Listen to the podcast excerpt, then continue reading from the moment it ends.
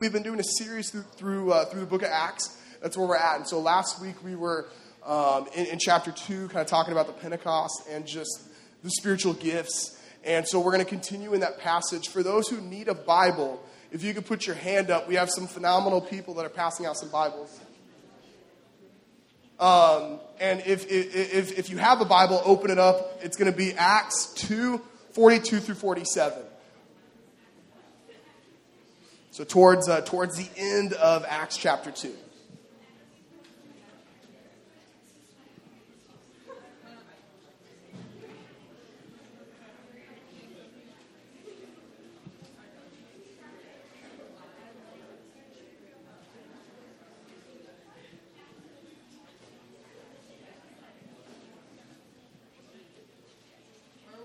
Uh, so we're, we're in Acts chapter 2. Uh, yeah, of course. Verses 42 to 47. I'm going to start reading. Um, if you want to open up in your Bible, I think it might be on the screen too. But so it says, Acts 2 42 through 47. All of the believers devoted themselves to the apostles' teaching and to fellowship and to sharing in meals, including the Lord's Supper, and to prayer. A deep sense of awe came over them, and the apostles performed many miraculous signs and wonders. And all the believers met together in one place and shared everything they had. They sold their property and possessions and shared the money with those in need. They worshiped together at the temple each day, met in homes for the Lord's Supper, and shared their meals with great joy and generosity, all the while praising God and enjoying the goodwill of the people. And each day the Lord added to their fellowship those who were being saved. Uh, the title of my message for, for those taking notes is just simply Hospitality, Unity, and the Heart of Jesus. And uh, so the first one, looking at hospitality, which is it's defined as friendly reception and treatment of guests or strangers. Um, but did you guys actually know that hospitality is also a spiritual gift? Uh, last week, you know, Jeff talked about some spiritual gifts. He talked about Pentecost. And so, uh, you know, there's the gift of tongues, there's a gift of interpretation, there's a lot of different gifts. Uh, but to be honest, I think sometimes we, we put a few gifts and, and, and, we look at them as like the attractive spiritual gifts or the more desirable ones. Yeah, there are actually, there's a long list of spiritual gifts that are all so vital to the ministry, that are so important. And uh, hospitality is one of those things where it's just, it's, it's, it's caring for the needs of people. It's, it's serving, which is the very heart of Jesus. That's the thing that Jesus is all about. And, and, and, I would say this that the entire point of our spiritual gifts is that we can help people and we can bring God glory. I mean, I mean, and those are the two things. And so, hospitality, it is, it's meeting the needs of those that have them. And uh, 1 Corinthians 12 7, it says, A spiritual gift is given to each of us so that we can help each other. That's the point. Like, and so what we see in, this passage is that the verse before in which I started reading, it talks about how Peter spoke, and three thousand were added. Were added, and, and, and so you have you have a start of 120 people going to 3,000. Just just take a quick look around this building. You know, we can fit 120 people just fine. Imagine trying to fit 3,000 people in here it would, uh, we would be packed like sardines. It would be pretty tough. And so, what we see in this passage is that, uh, like, the, the numbers just spike. And so they're, they're, they're needing to practically and spiritually meet the needs of the people there. And so, actually, uh, I don't want to get ahead of myself, but a few chapters down the road in the book of Acts, some, of, some of the guys are like, hey, we need more people um, to help with the food, to help with some of the practical pieces, because, like, I, like you know, we have to preach. And, and that's what Peter is saying. And so they bring in these just like studly, godly people to come help and serve and meet the, to, to take the practical needs um, within that. And so, because it's important because serving is so important. It was one of those things where, um, like everything, when, when, it comes to the body, when it comes to the church, everything's valuable. Everything's so vital. And, and again, with, with, with, thinking of hospitality and thinking of serving, like that's the very heart of Jesus. Like that's why Jesus wants us to serve so bad. He talks about it so much in, in the Bible about serving. And, and, and can I just say that? Like, like Jesus wants that. Jesus doesn't say like serve because it's like the one thing like he doesn't want to do. You know where you ever have that where you're like, hey, can you do that? Because I would rather do anything but that. Like growing up, like me and my brother, we would share all the chores. And my brother lovingly convinced me that cleaning the toilets was like the good chore. You know, like, oh no, dude, vacuuming, it's brutal. I'll do it because I love you. But, you know, and so, like, in this way, like, um, you know, so for like years, I was just scrubbing the toilets thinking, like, oh, this is the easy chore. When in, in all reality, like, my brother is just trying to, like, you know, pick and choose his favorites. And, and so I would just say, like, spiritually, like, Jesus isn't doing that with us. Jesus isn't saying, like, hey, like, you serve because I'd rather do other stuff. He's saying, like, I want you to serve because it's the most important thing that you can do. It's the most vital thing that you can do. That's the heart of, of, of, his ministry, is that like it's all about serving and meeting the needs of the people. That he had such a, such a selfless heart within that. That, that Mark 10, 43 through 45 says, Among you it'll be different. Whoever wants to be a leader among you must first be a servant. And whoever wants to be first among you must be the slave of everyone else. For even the Son of Man came not to be served, but to serve and to give his life as a ransom for many. That the entire heart of Jesus is one of humility, and it's in order to take care of the needs of other people. C.S. Lewis, who is a brilliant author and a, and a theologian, I, I love C.S. Lewis, and, and he said, True humility is not thinking less of yourself, it is thinking of yourself less. And, and, and, again, so just this, just the heart of service is just so strong with the early believers. It's so strong because there's just such a close knit community of wanting to genuinely take care of one another. And so that would be my question, just, you know, practically wanting to just care for and just meet the needs of people. You know, when, when you think about the early church going through, you know, 120 to 3,000, like there might have been people that could slip in and out of that. And, and, yet they were really intentional about caring for one another. They were intentional about, about loving people and reaching out. And so that would be my question this morning is like, is, is that the atmosphere that we're creating? Like, like, like if somebody walks in and, and, and, and it's their first time, they don't know anyone, like are we first to just greet them and make sure they feel loved? And I think we are. I don't say that out of like condemnation or judgment. I just say like to, to be intentional about really loving people. Uh, my, my, my, freshman year of college, I went to a church for three months, and it wasn't this one. Um, but for three months, I went, and not a single person came up to me and said hi. Not a single person said, Hey, how are you doing? Like, welcome to church. That for three months, I just felt like so, just honestly invisible. And, uh, and it made me really insecure. Like, like, what about me is not approachable? What about me? You know, and, and so, you know, I was kind of quick to just see uh, faults within myself, trying to think about, like, why I was just so unnoticed. And, and so I say that just because, again, like the, the church went from 120 to 3,000, yet they still deeply cared and loved one another. And I just think, man, like, like my heart this morning is that, that no one would ever walk into this church and just feel unloved. That no one would walk into this church and be able to slip in and out without somebody saying hi. That that would be a heart of just hospitality and just serving and having this heart like Jesus would just be seeking people out and just loving them for who they are. Because that's what Jesus does constantly in his ministry. The, the second point is, is unity, as we talked about. And because here's the thing Christianity is designed to flourish in community. That Christianity is not designed for isolation, but we need one another. That we need this community, that we need to go arm in arm together, partnering in life. We need to bear one another's burdens. That we really genuinely need to be here for one another. That uh, when we look up in the sky, uh, I love this, but we'll never see a goose. We'll never see a goose fly alone. Uh, I'm an animal nerd. You guys know that. But uh, we also always see this V formation. That there's this V formation when they fly in the sky, and it's not to look cool. It's not you know, for any reason, uh, but there's intentionality with it. That, that did you guys know that when the whole flock does that, when the whole flock flies in a V formation, that they can fly about 70% farther with the same amount of energy than if one goose flew alone. They also rotate leadership. So the ones that are in the front, they take on most of the wind. And so it's, it, it's tougher for them. They kind of pave the way. And so when one goose gets too tired, it, it, it'll go to the back and another one will take the front and another one will lead. That they rotate so that no one is overwhelmed and that they can sustain each other. And then also, if, if one starts to fall behind, if one gets sick or injured or something, that they will have two leave go with that one until it's able to rejoin, or whether it's not able to and it dies, and then they'll go back. And yet, but there's just this, this way of when, when they fly, they know that they can go farther together.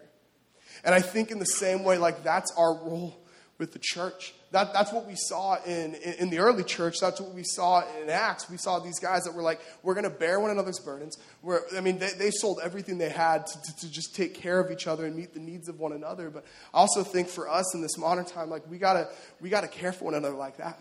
That, that. that we have to be meeting the needs of people, that we have to be bearing one another's burdens moving forward, that we have to love people and, and really care. That's how unity is formed. Unity doesn't come when we keep people at a distance. Unity comes when we, when, when we invite people in and we bear one another's burdens. I feel like we say this a lot at Beaverton. And maybe you guys have heard this, but, but mask free zone. That that's something that, that we're really intentional about. That's something that, that we really want. And so I guess the question, you know, is like how? Like, like what, what, what, what exactly does kind of a mask free zone um, look like? Because it's a culture that we're intentional about creating. And I would just say this that, that a mask free zone, it comes when, when we're honest with ourselves. But the first thing that I would say is that we got to be honest with ourselves and with people. That isolation leads to burnout in your faith. That we have to be constantly including people into our story. So um, I'm very uncoordinated, hence the large, you know, cut on my face. Um, and so, you know, a few years back, uh, my, my, little sisters wanted me to uh, to go on a bike ride with them, and, and I've crashed my bike twice in Blackberry Briars. So naturally, I'm like, eh, I'm not a big fan, but you know, but I love my sisters, and so I was like, I'm gonna, I'm gonna I, I want to do that. So we're going on a bike ride. The funny part though is there's four of us because my cousin joined. So there's four of us. There's three bikes. So there's a problem. So naturally, I'm like, all right, well, I'll dip out, you know, and like you guys can go and have fun. And they're like, no, no, no, we want you to go. And my sister pulls out a two foot tall Barbie scooter that is super pink. It's got flowers everywhere, and she's like, I'll ride it and, and, I'll go with you guys. And I was like, there's no way a scooter can sustain with a bike. But again, like I didn't have the heart to just tell my sister no. So we start to go. And of course, it's like the scooter can't keep up. So I'm on the bike and I'm kind of circling back to her because I don't want her to feel alone. And, and eventually, like I get to a point where I just like, I feel kind of bad. And so I'm like, like, I'll take the scooter. Like you take the bike. And so here I am, this like 20 something year old dude on a two foot tall Barbie scooter that is so pink. And within three seconds, they all ditch me. Like, they all just take the bikes and they're gone. And I'm like, oh, that's cool. So I'm like riding around in the neighborhood, again, in a, like a little Barbie scooter, trying to not have all of my man cards just gone, but, they, but, but they're gone. And, and, and I get to this point where they're, they leave me, and I'm at the top of a massive hill. I'm at the top of a massive hill in December where there's frost everywhere. And I start to go down the hill. But, but here's the other thing they didn't tell me this the brakes don't work. So I, I start to pick up speed because I'm a large man going down a hill and I can't stop. So like I'm like I'm pressing on the brakes like so hard, but it's not working. And eventually, you know, like the, the little bit of like the little crevice between the sidewalk and the grass. Uh huh. The first wheel just hits that hard. And so I start to just face plant. But here's the thing it's slippery, right? So I don't just face plant and stay there, I face plant and slide down the hill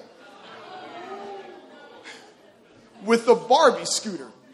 And, and I told you I was alone because my sisters left, but across the street, there's a girl my age who is just looking at me like, just shaking her head because here I am, a 20 year old man holding a two foot tall Barbie scooter rolling down a hill face first. I, I say that last part because I am incapable of doing something foolish without nobody seeing. Like, there's always that one person that's like, ah, you shouldn't have been here. Like, I, you know, and so, so any, the point of that is that when, when we isolate ourselves, the struggle's real.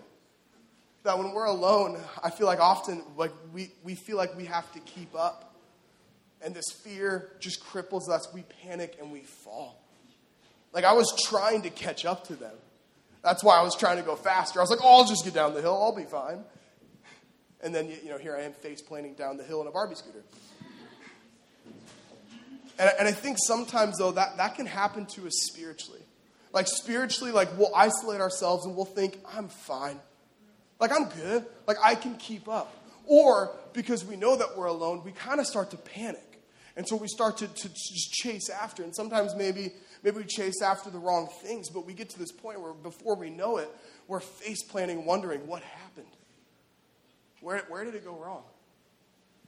And so the biggest thing that we need to do in church, in Christianity, in our walk with Jesus, is we have to surround ourselves with people constantly. We have to invite them into the story because when we try to bear it on our own, we can't. We're not meant to. That Psalms 133 1 says, How good and pleasant it is when God's people live together in unity. The other thing that I love is going back, going back to Acts, uh, where we were reading Acts 2 46 through 47. It says, They worshiped together at the temple each day. They met in homes for the Lord's Supper and shared their meals with great joy and generosity, all the while praising God and enjoying the goodwill of the people. And each day the Lord added to their fellowship those who were being saved. Did you guys notice something? It says each day. I love that. It doesn't say once every Sunday they met and said, Hey, how are things? Good. But, you know, secretly you put on this mask because you're hurting, but you don't want people to know because that requires you being vulnerable and honest with people. It doesn't say once a week, give me a brief update. It doesn't say, oh, once every so often, I'll tell a friend how I'm doing. Each and every day, they worshiped together and they were in community. And, and, and that's how the church is meant to be that each and every day, like, we got to have people in our lives that are asking how we're doing. We got to have people in our lives that are asking the tough questions. And, and, and, when those questions get asked, like we can't stiff arm people at a distance. We have to let people in close into the story, into all that we are. Because that's how unity is formed. Unity is, again, it's not formed when we keep people at a distance. Unity is formed when we draw people close. That each day they met in the temple, they worshiped, and they loved people. That that's the two biggest things that we can do. The two, the two greatest commandments was love God and love people. That in Matthew 22, 37 through 40, it says, Jesus replied, You must love the Lord your God with all your heart, with all your soul, and with all your mind. That this is the first and the greatest commandment. A second, equally important, is love your neighbor as yourself. That the entire law and all the demands of the prophets are based on these two things. And so for them, like that's what that's what the early church did. They just they met together, they cared, and they loved people. And here's the second part of that. There's two parts I think uh, in creating a mask-free zone. And I think the second part is just as important. The second part is that we got to be approachable and we got to be real and authentic before others. That we got to create a safe place for people to come and feel loved, to feel cared for, and not to feel judged. The world does not need you to pretend like you have everything together. The world is desperate and starving for authenticity. That being a Christian doesn't mean that we're perfect. It means that we have a God who gives us amazing grace. That's what it means. And so, like, the best way I think that we can really love people is just being real with one another. And, and, and, and people can see that. People can see that when you're authentic. And, they, and, and that creates, again, this just safe place that Jeff, myself, and a couple other people, we, uh, we were in Bend, Oregon for, for a Foursquare conference. And uh, the last pastor of the morning, it was really tragic. His son actually died in a car crash. And so he didn't stand up on stage, though, and pretend like everything was perfect. He didn't stand up on stage and say that, like, it doesn't hurt. He didn't stand up on stage and say, like, I'm not struggling. Like, like he was honest with people. He, he, he was crying on the side while worship was going on, yet he stands up and he just is honest and vulnerable with people, and it created this safe place for God to move. He said some really powerful things that morning, and I love it. He said, My story isn't that I overcame grief, it is that I'm overcoming it. Don't hide your pain. I don't have to be on the other side of my pain for God to use it. That restoration emerges from places of despair and brokenness the gospel is not devoid of suffering, it was birthed from it.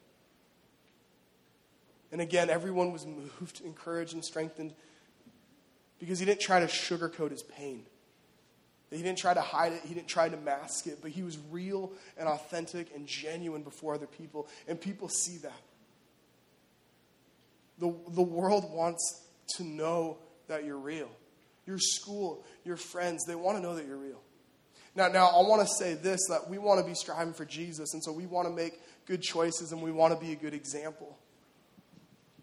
But people can tell when you're genuine or not. People can tell when you're faking it or not. And so, what your friends need more than anything is the real, authentic person that you are. Because in that, like, God can use brokenness just as much for his glory as the successes. I think even in my own life personally, I think God has used my pain for his glory just as much as he's used the things I've done right. And so the world wants you to be just genuine and authentic. That's what, that's what, that's what it's craving, that's what it's desperate for. And so, thinking of unity, that there's two things we got to be real and we got to invite people in our story. And then, and then that being said, we have to create this safe place for people to enter into theirs.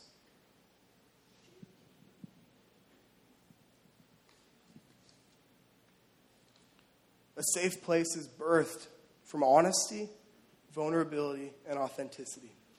And that's what the church needs to be.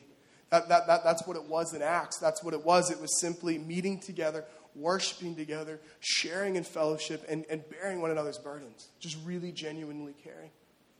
And the, and, and the last point that I have is number three. Just, it just simply says the heart of Jesus. But when it comes to serving, when it comes to caring for others and meeting the needs of the people, he always starts with the heart. I love that. That uh, in, in, in Mark chapter 2, there's this story of this paralyzed man wanting to be healed by Jesus. And yet, Jesus is in this building and it's packed and it's full, and there is no way that this paralyzed man can get to Jesus. So, this is what I love. This is what he does. And a side note, he gets four buddies to help him. Again, he can't do it on his own. We can't do this Christian life on our own, that we need those people with us. But he gets four buddies, and, and, and they, they, they, they make a hole from the roof, and they literally lower him into the center of where Jesus is teaching. Bummer for the dude that owns the home, but, but, but, but God moved, you know. And so in this moment, though, he sees just the faith of this man. He sees the determination to be healed. He sees all of this. And Jesus is amazed. But what I love is this is what Jesus says. He says in Mark 2, verse 5, he says, Seeing their faith, Jesus says to the paralyzed man, My child, your sins are forgiven. But that's the first thing he does. The first thing he does is he addresses the heart. Like, like Jesus heals the man. You know, we'll get to that in a minute. He doesn't just say, hey, your, your sins are forgiven. He Just like walks away and the, and the guy's still paralyzed. Like he takes care of that need. But the first thing that he does is he does that personal inventory in the heart. He says, I've got you. And, and, and, we see that there's a pattern, I feel like, in, in, in, the Gospels. There's this pattern where Jesus heals. And Jesus always starts with the heart. Jesus always says, like, like, like your faith has made you well. He, he, he, he'll address the behavior later, but he starts with love and grace first. You know, like, like, like, like he'll cleanse someone, he'll forgive someone, he'll say, hey, like, go and sin no more. But, but he wants to take care of the heart first. He says, your sins are forgiven, now do that. And I think that there's intentionality with the order in which Jesus conducts things because Jesus understands how critically important our heart is. It's the most valuable thing to Jesus is your heart. Uh, to me, that's such, a, that's such a humbling thought. Jesus went to the cross for your heart. And if Jesus went to the cross for your heart, isn't that the most important thing then to Jesus? That he refers to us as his masterpiece. And yet, sometimes I, feel like we don't always feel like a masterpiece. Sometimes that's a hard one to sink in because, because we start to look at our faults and our shortcomings when Jesus looks at the beauty. When Jesus looks at his child, when Jesus looks at the fact that we were created in the image of God, that's what he sees. That's what he went to the cross for. That's what he's serving us for. That's what he cares about because he loves his children and he loves our heart. He always starts with the heart. The worst thing that you can do is neglect your heart because that's actually the most important thing to Jesus. Uh, if the worship team could, could come back up. And I think the order is critically important. I, I think Jesus is really intentional with that. That when, when, we, when we think of Jesus as someone who has hospitality, when we think of someone as Jesus who serves people well, when we think of somebody that, that wants unity to be created, that he always starts with the heart. And so this morning, that, that's what I want for us. Um, there's going to be a, a, a, little bit of a response, a little bit of just kind of personal inventory, a little bit of, of, of how are we doing. And so as, as we go back into as we go back into another song, I really want to take a moment and do a heart check before the Lord. Not a not out of condemnation or judgment or anything like that, but just simply knowing that Jesus is in love with your heart, that he cares about it deeply. And so this morning I want you guys to do that. I want you to think like how is my heart really doing? Because again, a lot of times we can get into this habit of creating a fake facade of pretending like we have everything together, of pretending like we're not hurting, so we fake it. We're like, oh, I'm good. And you can have a superficial, brief conversation about how you're not actually doing, but when actually inside you're hurting. And, and, and you need to tell people that. And so you need to be honest with yourself before any of that else happens. And so as we go back into this song, I just want us to do that. I want to take a minute and just think, how is our heart doing? And the next thing I want us to do after that is I want us to go find someone that it could be a student, it could be a leader. I want you guys to pray. I want you to pray together, and I want you to be honest about how you're doing. If you guys are doing great and life is amazing, let's celebrate that. That's awesome. Like, I love that. But, but if there's something that's just kind of weighing on your heart that you're not meant to carry, guys, I want you to lay it at the feet of Jesus, and then I want you to go pray with someone. Because again, like Christianity is not designed for this isolation. We're not meant to do it alone. We find so much more strength when we're together that there is this strength in numbers. Jesus designed it that way so that we wouldn't bear the entire burden on our own. So after that, just find someone, just pray. And let's just be family this morning. Let's pray. Jesus, I thank you for, for who you are. We thank you for who you are. Jesus, we love you. Jesus, we thank you that you are the ultimate servant. Jesus, we thank you that you care about how we are that you care about the heart, that you, you don't just like it, you're in love with it. You went to the cross for it, you were all about it. And so, God, would we, would we want to take care of our heart because we know that you think it's the most important thing? Jesus, we love you. We thank you. We praise you. In your name. Amen. Let's worship.